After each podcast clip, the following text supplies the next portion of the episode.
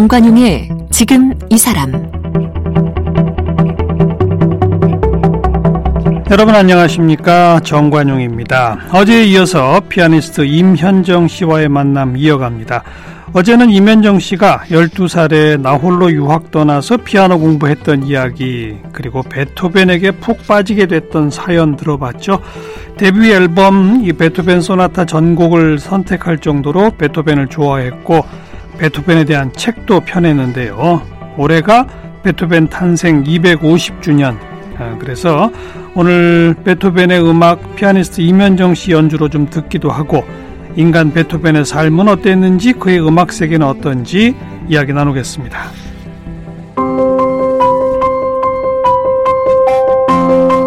피아니스트 임현정 씨는 3살 때부터 피아노를 배웠습니다. 12살에 프랑스 콤피엔느 음악원에 입학했고 5개월 만에 1등으로 졸업했습니다. 15살에 파리 로앙 국립음악원에 입학해서 최연소로 조기 졸업했습니다.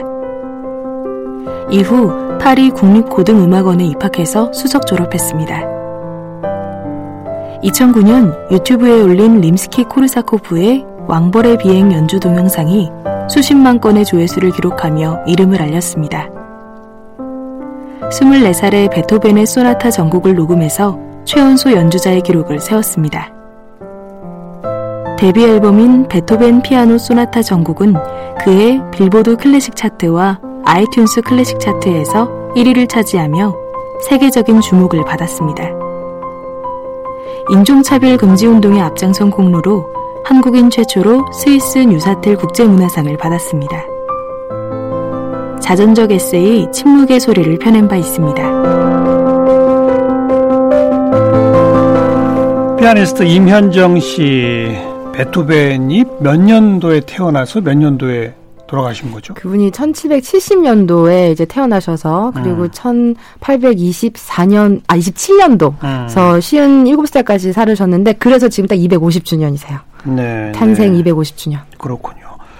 음, 그 모차르트, 뭐 슈베르트, 뭐 이런 분들하고 이렇게 보면 그 순서가 어떻게 되는 거예요? 아, 누가 선배예요? 아, 우선은 이제 바흐가 제일 바흐. 고참, 그 다음에 어. 이제 모차르트가 나오셨고, 그 다음에 베토벤, 어. 그 다음에 슈베르트, 이제 그 다음에 쇼팽, 리스트, 슈만, 브람스 음. 이렇게 갑니다. 네.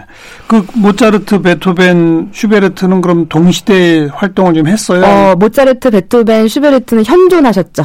같이? 네, 같이. 그래서 오. 베토벤과 모차르트는 만난 적이 있다고는 해요. 만난 적이. 근데 그게 확실히 증명되지는 못했어요. 아직 설로만 남아 있는데 어. 그 어린 베토벤이 이제 비엔나에 가가지고 모차르트한테 막 즉흥을 해보니까는 음. 어 모차르트가 이 사람 이, 이 베토벤이라는 이름을 기억하시라고 어. 막 이런 사람들한테 말했다는 설이 있고 또 슈베르트는 엄청 베토벤을 또 동경을 했죠. 음. 그래서 슈베르트는 이제 거의 베토벤이 침대에 누워서 거의 이제 돌아가실 직전인데 가가지고 보여주고 자기 이제 곡을 좀 보여주고 네. 있다고 해요. 음. 네. 그러니까 동시대를 살긴 했으나 네. 서로가 서로의 연주를 네. 존중하며 이렇게 뭐 같이 친하진 않았어요. 이런 건 아니네요. 네, 뭐몇번 만나보지도 못하고. 어, 약간씩 나이 차이가 좀 나는군요. 그러니까. 음, 음, 네, 그렇죠. 네. 어, 베토벤을 악성이라고 부르죠? 네, 맞아요. 왜 그렇게 그런 칭호가 붙었어요? 그분이 이제 워낙 청각 장애를 겪으시면서 음. 워낙 성격이 또 되게 개, 괴팍해질 수밖에 없잖아요. 음. 그게 이유가 아무래도 어, 이제 자기가 나이 한 스물여덟 부터 귀가 잘 안 들리기 시작을 했는데, 아예 서른 두 살 때는 아예 귀가 아예 그냥 안 들려버리는 거예요. 어허. 근데 이제 그 4년 동안 겪었던 고통은 아마 이루 말할 수 없을 정도로, 왜냐면 내가 지금 작곡가고 이름을 예. 날리는 중인데, 예. 귀가 먹었다는 것을 베토벤이 숨겼거든요. 숨겼어요. 네, 그걸 숨겼어요. 그러니까 어. 자기한테는 쇼크죠. 어. 왜냐면 이제 유서에 뭐라고 써놨냐면은 아니 음악가에게는 가장 훌륭해야 될 그런 기관이 지금 장애가 있다니 청각인데, 청각인데 음. 그게 지금 손상이 당하니까 자기는 그게 너무 억울해서 막 창조주까지 저주를 한다라는 음. 그렇게까지 편지에 쓰고 그래서 4년 동안 그거를 사람들한테 막 소, 속이려고 그러니까는 이제 사람들은 왜 대인 기피증이 있나? 왜 이렇게 성격이 음. 개팍하지? 막 이렇게 하다 보니까는 사람들은 자기를 이해를 못하지 자기는 사실 그렇게는 말을 못하지. 그 유서장에 보면은 이 사람들아 당신들은 내가 사람을 혐오하는 그런 대인 기피증 뭐 그렇게 생각을 하는데 음. 얼마나 다 당신들이 그 잘못했다는 예, 것을 예. 알기나 하느냐 막 이렇게 써놨어요. 예. 그나저나 왜 청력을 잃었는지는 혹시 규명이 됐어요? 아직도 이제 몰라요. 몰라요. 잘. 예. 어. 베토벤도 항상 잘 몰라서 그게 뭐 그 그때 당시에 의사들도 계속 의사들이 또 치료도 잘못해 주고 계속 그 이유도 계속 바뀌고 막 그랬는데 이제 어. 요즘 들어서 베토벤 머리카락을 이렇게 빼보니까는 나비 납? 납. 음. 납 들어있는 그 것이. 납의 그, 성분이 추출됐어요? 네, 성분이 그 보통 사람보다 200배가 더 있었대요. 아, 어이구.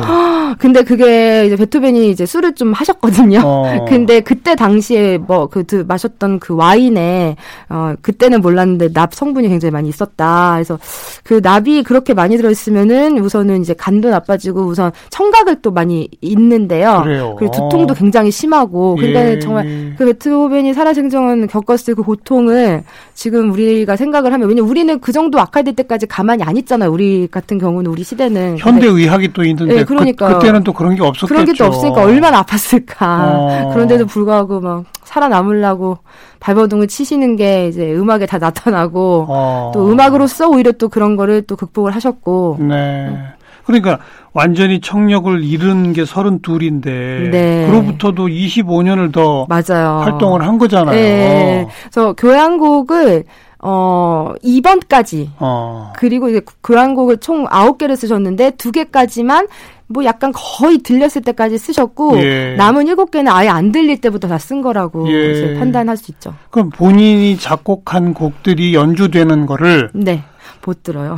그러니까. 예, 네, 못 듣는데도 불구하고 이게 거의 이제 베토벤이 돌아가시기 직전에 자신의 교향곡 9번을 그걸 이제 합창 교향곡이라고 하는데 자기가 그걸 직접 지휘를 하는데 지휘를 했어요? 네, 지휘를 했어요. 안 들리는데 어떻게 지휘를 해요? 그래서 오케스트라 단원들이 이게 너무 안 맞다는 거예요. 그 증언들을 어. 해놨는데 그냥 베토벤은 막 클 때, 막 음악이 커질 때는 막막 곰같이 막 서서 막 이렇게 어. 눈을 치켜들고 치켜 어. 세우고 이랬고 또 막 엄청나게 조그맣게 연주해야 될 때는 막 자기 몸을 막막 막 어. 이렇게 움츠려가지고 그런 식으로 막 표현을 하면서 지휘를 한 것 같아요. 예. 근데 이제 마지막으로 그걸 그 곡이 끝나니까 지휘를 음. 하고 끝나니까 갑자기 막 기립 박수가 나오고 난리가 났는데 베토벤은 지휘를 하는 상태니까는 성중에 등을 지고 있잖아요. 그렇죠. 그러니까는 기립박수 막 일어서서 박수 치는 거 자기 못 보는 거예요. 소리도 못 듣고. 소리도 못 듣고. 어. 근데 그러니까 가만히 우두커니 그냥 가만히 이러고 있으니까는 이제 옆에 있는 단원이 오케스트라 음. 단원이 이제 베토벤 몸을 이렇게 딱 잡고 이렇게 옆으로 돌려주니까 음. 그때서야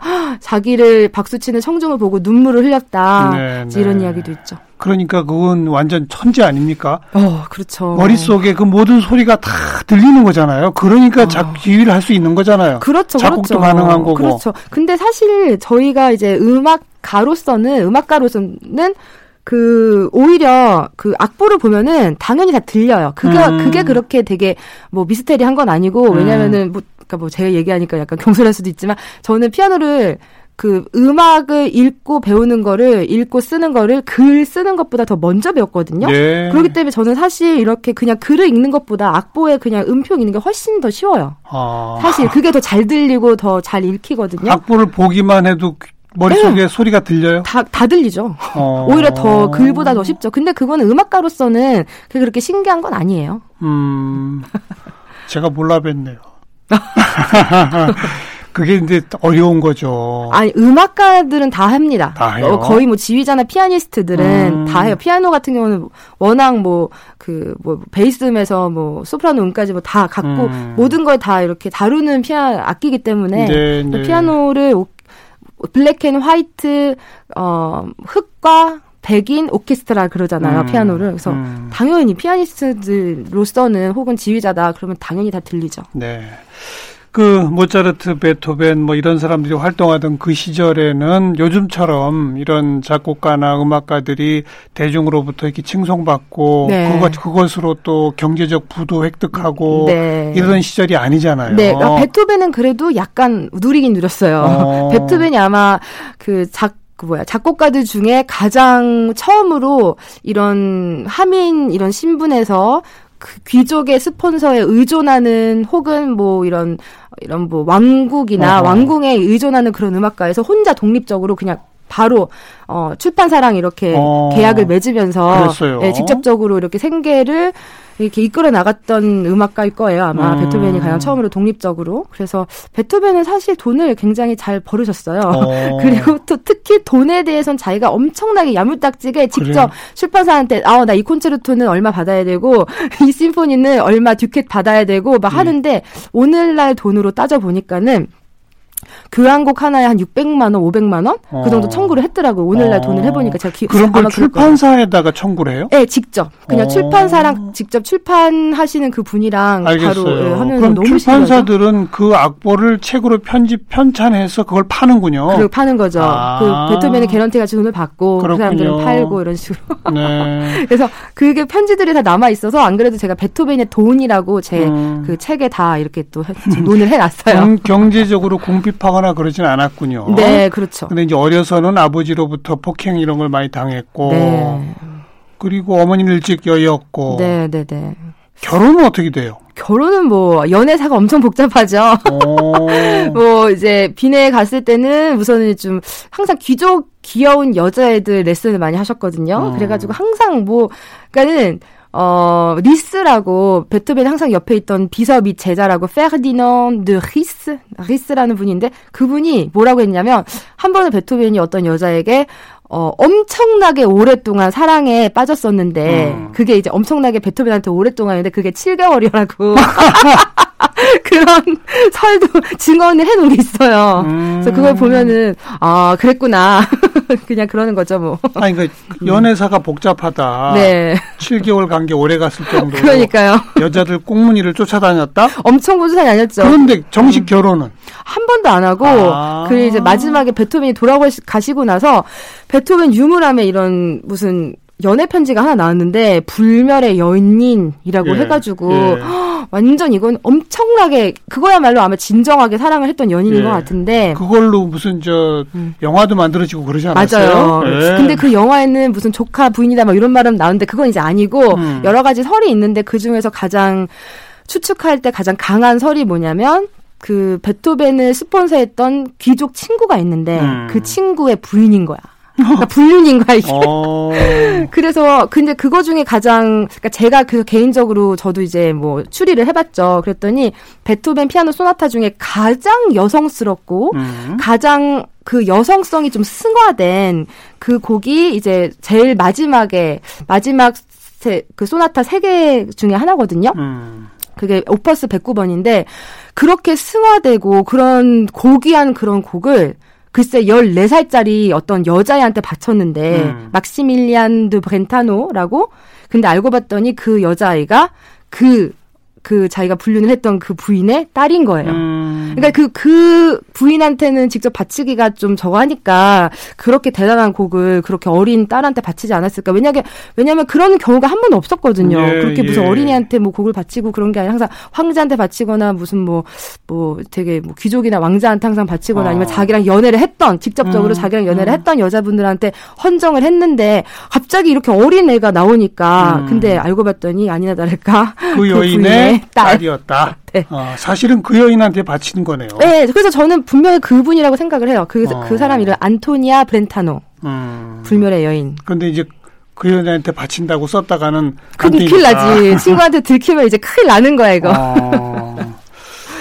그 베토벤의 음악은 고전주의에서 낭만주의로 뭐 보통 그렇게 네. 설명하지 않나요? 네, 그렇죠. 음. 근데 그게 또 저희가 붙인 라벨이에요. 왜냐 클래식 음악이다라고 하는 것도 사실 그냥 고전적인 음악이다라는 건데 저는 그것을 풀이를 그냥 가장 대표적인 음악이다. 뭐, 예, 뭐 영어로 뭐 It's a classic 하면은 뭐 유고의 레 미제라블이 제일 뭐 It's a classic 하면은 제일 음. 대표적인 작품이다. 뭐 이런 식인 것 같은데 사실 베토벤 자체는 그 기존의 음악의 틀을 깬 사람이거든요. 예, 예. 그런 굉장히 혁명적인 정신으로 뭐 라폴레옹도 굉장히 좋아했고 프랑스 예. 혁명 일어난, 일어난 것도 굉장히 동경했던 사람이라서 예. 그런 혁명적인 정신을 당연히 자기의 작곡 법에도 음. 이렇게 어 이런 이렇게 뭐랄까 써먹었는데 음. 자신의 음악조차 굉장히 혁명적이었는데 그래서 낭만파의 시초 이렇게 불리는 거 아니에요? 그렇죠. 어. 그런데 저는 그분은 왜냐 햄버클라비아와 같이 우리가 이제 어저 어제라 그래야 되나 저번에 일부에 들었던 음.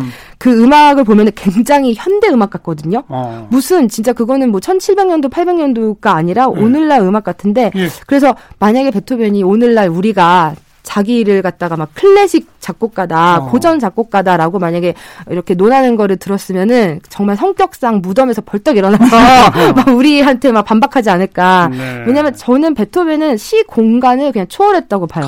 네, 낭만도 초월했고 고전도 초월했고 워낙 그 사람 자체가 너무나도 우주적이라서 음. 왜냐면 그 합창 교향곡 보면은 막 뭐 모든 사람들은 다 형제 자매다 예. 막 이렇게 얘기를 하고 무슨 그 정말 햄버클라베 같은 거 계속 이거 얘기하는 이유가 아예 그냥 자기 개인적인 그런 뭐 감정 묘사나 그런 거를 아예 초월을 해버리고 음. 아예 우주적인 걸로 가버리거든요. 음. 그래서 그 그분이야말로 너무 대단한 것 같아요. 그런 그런 음. 저 동시대 음악가들은 도저히 상상하지 못하던. 새로운 창조의 세계를 오, 본인 스스로 만들어낸 스스로 만들어 버린 그 동력이 어디서 나왔다고 봐요? 아마 기가 아. 예, 이게 이제 귀가 안 들리는 게 왜 그것 때문에 나 또 저는 생각을 하냐면 우선 귀가 안 들리시니까는 이 세상 흐름에 음. 영향을 안 받는 거야. 아, 자기는 그러네. 세상에 따라 갈 필요가 없는 거야. 그냥 자기가 독보적으로 음. 이렇게 창작하고 이러는데 아무 이제 꺼리낌이 없는 게 음. 내가 청각이 들리면 아 이렇게 하지 마 이렇게 하면 안 돼. 막 세상 소리가 들리기 때문에 자기 길을 추구하기가 힘들잖아요. 네. 아예 그냥 뭐 그런 거랑 두절이 돼버리고. 그러니까 자기가 작곡해 놓은 곡이 실제 음. 어떻게 연주돼서 사람들에게 어떤 반응을 보이는지도 네. 초월해 버린 초월해 버린 거죠. 그게 네. 청각 장애 때문에 그렇게 됐다. 그 일부분은 아. 그거 덕분이겠죠, 뭐. 네. 아, 그럼 그 불행이 곧 네. 우리로서는 행운이죠. 불행 속의 행운. 이죠 저는 어떻게 생각하냐면 현재의 장애가 미래의 영광이 된 거죠. 음. 그래서 베토벤한테는 현재의 네, 장애가 네. 자기가 생각했던 그 수모 막 수치스러운 그런 모욕 그런 청각 장애가 훗날에 자기를 전설로 만들어준 네. 그런 영광이 되었으니 뭐. 네. 자칭 베토벤 스토커한테 네. 이런 질문 드리기 뭐하지만 음. 그뭐 바흐, 모차르트, 슈베르트 이런 사람들하고 비교해서 베토벤 네네. 비교가 안 되나요? 비교가 안 되는 게 이제 바흐 분 같은 경우도 인간적으로 제가 너무 존경하고 다 되게 좋아하는데 네. 이렇게 한 인간으로서 막 이렇게 위기를 극복하고 막 장애를 극복하고 이런 인간적으로 있잖아요. 이제 음. 예술을 떠나서 그냥 그냥 순수한 인간적으로 정말 베토벤의 이런 승화 네. 그러죠. 베토벤의 네. 승화를 따라가시는 그런 분들은 많이 없는 것 같아요. 어려서부터 천재였어요, 그러면 베토벤은? 아니요. 그래서 아니. 그래서 제가 더 좋아하는 거예요. 어. 모차르트 같은 경우는 어려서부터 뭐 완전히 천재고 신동인데 신동. 어. 베토벤은 오히려 아빠가 그러니까 폭행을 하면서 피아노를 배웠으니 얼마나 또 음악이 싫었을 수도 있잖아요. 아빠도 음악가였어요? 네, 아빠는 이제 그 뭐라 그럴까요? 잘 성공하지 못한 어. 하도 할아버지가 음악적으로 존경을 받다 보니까 아빠가 그 사이에 억눌린 거야. 음. 왜냐면 베토벤은 이제 할아버지를 존경했거든요. 네, 네. 그래서 이제 길을 못 길을 이제 못 펼친 거죠. 근데 베토벤 같은 경우는 어쨌든 그 별로 그렇게 신동 이런 거는 없이 오히려 자기가 나이 7살 때 예. 아빠가 모차르트 같이 막 이렇게 유명해져야 된다라는 그런 음. 압박감으로 베토벤은 6살로 속여가지고 예, 예. 막 연주에도 막 세우고 그러니까는 제가 볼 때는 아마 엄청나게 스트레스를 받았을 것 같아요. 어. 그, 그런 스트레스를 받으면서 어떻게 음악으로 이렇게 성공할 수 있을까? 근데 베, 모차르트 음악을 보면은 정말 술술술술 흘러가거든요. 음. 그냥 완전히 시냇물 흘러가듯이 그래서 그 필기 친필 원고를 봐도 완전히 뭐 글 쓰는 게 다다다다 막 시냇물 같이 이렇게 흘러가는데 베토벤은 그 친필만 봐도 계속 x x x x 고치고 막 고치고 고치고 고치고 어. 막또 고치고 이건 아니고 여기는 저거고 막 노력파군요. 완전 노력파죠. 몇 살 때쯤부터 그럼 인정받기 시작한 거예요? 빈에 가선 24살 때, 어. 24살 때 드디어 첫 피아노 소나타를 세상에 내놨어요. 어. 그, 그 전에는 그냥 항상 레슨만 하고, 그 전에는 그냥 피아노 연주가 즉흥가로 엄청 날리고, 네. 작곡가로 인정을 24살이나 돼서야 이렇게 받기 시작하셨죠. 음. 그리고 돌아가실 때까지는 한 음. 시대를 풍미한 건 맞죠, 그래도. 어, 그럼요. 그죠? 그럼요, 그럼요. 어. 그 베토벤은 살아 있으면서도 거의 전설이 됐는 게 이게 딱 한 가지만 보면 아는 게 모차르트는 돌아가실 때 그묘 관리하시는 분 있잖아요. 음. 그분밖에 없었대요. 어. 장례식 치르는데 그 사람밖에 없었고 네. 아예 모차르트의 유골은 아예 사라져서 찾아볼 수가 없는데 음. 베토벤은 어 2만 명인가? 제가 아마 기억이 좋으면 2만 명이나 되는 사람들이 장례식에 와서 그게 베토벤 장례식 그거 그림 그려놓은 게 있는데 그냥 빈 도시가 꽉 찼습니다. 거의 국민장을 치렀군요. 예, 그 얼마나 차이가 많은지. 그래서 오히려 모차르트는 태어나면서 아주 부해가지고 막 엄청 음. 잘 나가고 막 신동이라고 벌써 이름 다 날리고 오히려 베토벤은 처음에 시작할 때 너무 어려웠지만 끝날 예. 땐 너무 달랐지 않았을까. 예, 예. 교향곡 아홉 작품, 네. 소나타 32인데 사실은 30. 네, 저는 서른이라고 음, 저는 개인적으로. 또 그 밖에 아우, 그 밖에 뭐 실내악 곡도 굉장히 많고, 음. 뭐 트리오도 많고, 사중주도 많고, 뭐 오중주도 있고, 음, 어, 바이올린 소나타도 있고, 뭐 첼로 소나타도 있고, 어이구. 뭐 하도 많아가지고, 뭐. 네, 네. 그 많은 작품 중에 네. 임현정 씨가 제일 좋아하는 작품은 어, 너무 촌스러운 질문이죠. 아니요, 괜찮아요. 아니, 그, 왜냐면 아까 어, 방금 뭐 어떤 작품을 제일 좋아하세요? 어, 아, 사실 템페스트도 되게 좋아하고, 음. 아까 제가 그 템피스트, 딸한테. 소나타, 아, 예, 소나타입니다. 예, 그리고 그 교향곡 3번 영웅도 굉장히 좋아하고, 영웅. 그리고 아까 얘기했던 그 부인한테 헌정이 안 되고 딸한테 어, 어, 그 헌정된 그 곡도 굉장히 좋아요. 네, 네. 본인이 이, 연주할 때에 아 내가 완성도가 제일 높다라든지 뭐 이렇게 느껴지는 작품은 아직까지는 없는 것 같아요. 아 그래요? 그래요? 아, 아, 근데, 아, 지금, 아마, 템페스트는 제가 그래도 뭐 나쁘게 연주하지는 않는 것 같아요. 왜냐면, 음. 그 템페스타라는 게 되게 폭풍이란 뜻이잖아요. 음, 근데, 정말 그 폭풍을 저는 정말 연, 이렇게 연상시키면서 연주를 하거든요. 네. 근데 대부분 그 폭풍 소나타 작품을 되게 뱃노래? 뱃노래 하듯이 많이 하시길래, 음. 왜냐면, 나라리람, 나라리람, 나라리람, 나라라라, 이거인데, 음. 원래 베토벤은 나라리람, 나라리람, 나라리람, 음. 나라라림, 나다다다 이런 식으로 이렇게 작곡을 해놨는데 되게 그래서 아 그 이탈리아 베네치아의 곤돌라 하는 게 아니라 이건 음. 정말 바다에서 일어나는 폭풍이라고 저는 이렇게 생각을 많이 해서 예. 그거는 그거만큼 자신이 있어요. 알겠습니다. 바로 그 템페스트를 비롯한 베토벤 피아노 소나타 전곡 앨범이 그 해에 빌보드 클래식 차트, 아이튠스 클래식 차트 1위까지 차지하면서 대중적 인기도 많이 끌고 있는 네. 요즘 전 세계 다니며 연주 활동 하셔야 되는데 코로나 때문에 지금 한국에 발묶여 있죠. 네, 근데 다행히 한국에 있으니까 얼마나 천만 다행인지. 어. 그리고 또 이거 덕분에 오히려 코로나 덕분에 제가 원래 한 번도 안 했던 유튜브 라이브 방송을 시작을 했어요. 그래요. 네, 그래서 라이브 방송하면은 그거 직접 막 연주 들려주고 네, 연주도 들려주 이제 어. 드릴 거예요. 이제 그 그런 것도 했었고. 네. 근데 이게 실시간 채팅으로 막 여러분들과 직접 그 대화하는 거 있잖아요. 그렇죠, 그렇죠. 게 너무 신기하더라. 어. 신세계를 지금 만나가지고 음, 덕분에 알겠습니다. 오늘 그러면 그 템페스트 안 들을 수가 없네요. 그러네요. 어. 소나타 몇 번이죠? 17번입니다. 7번.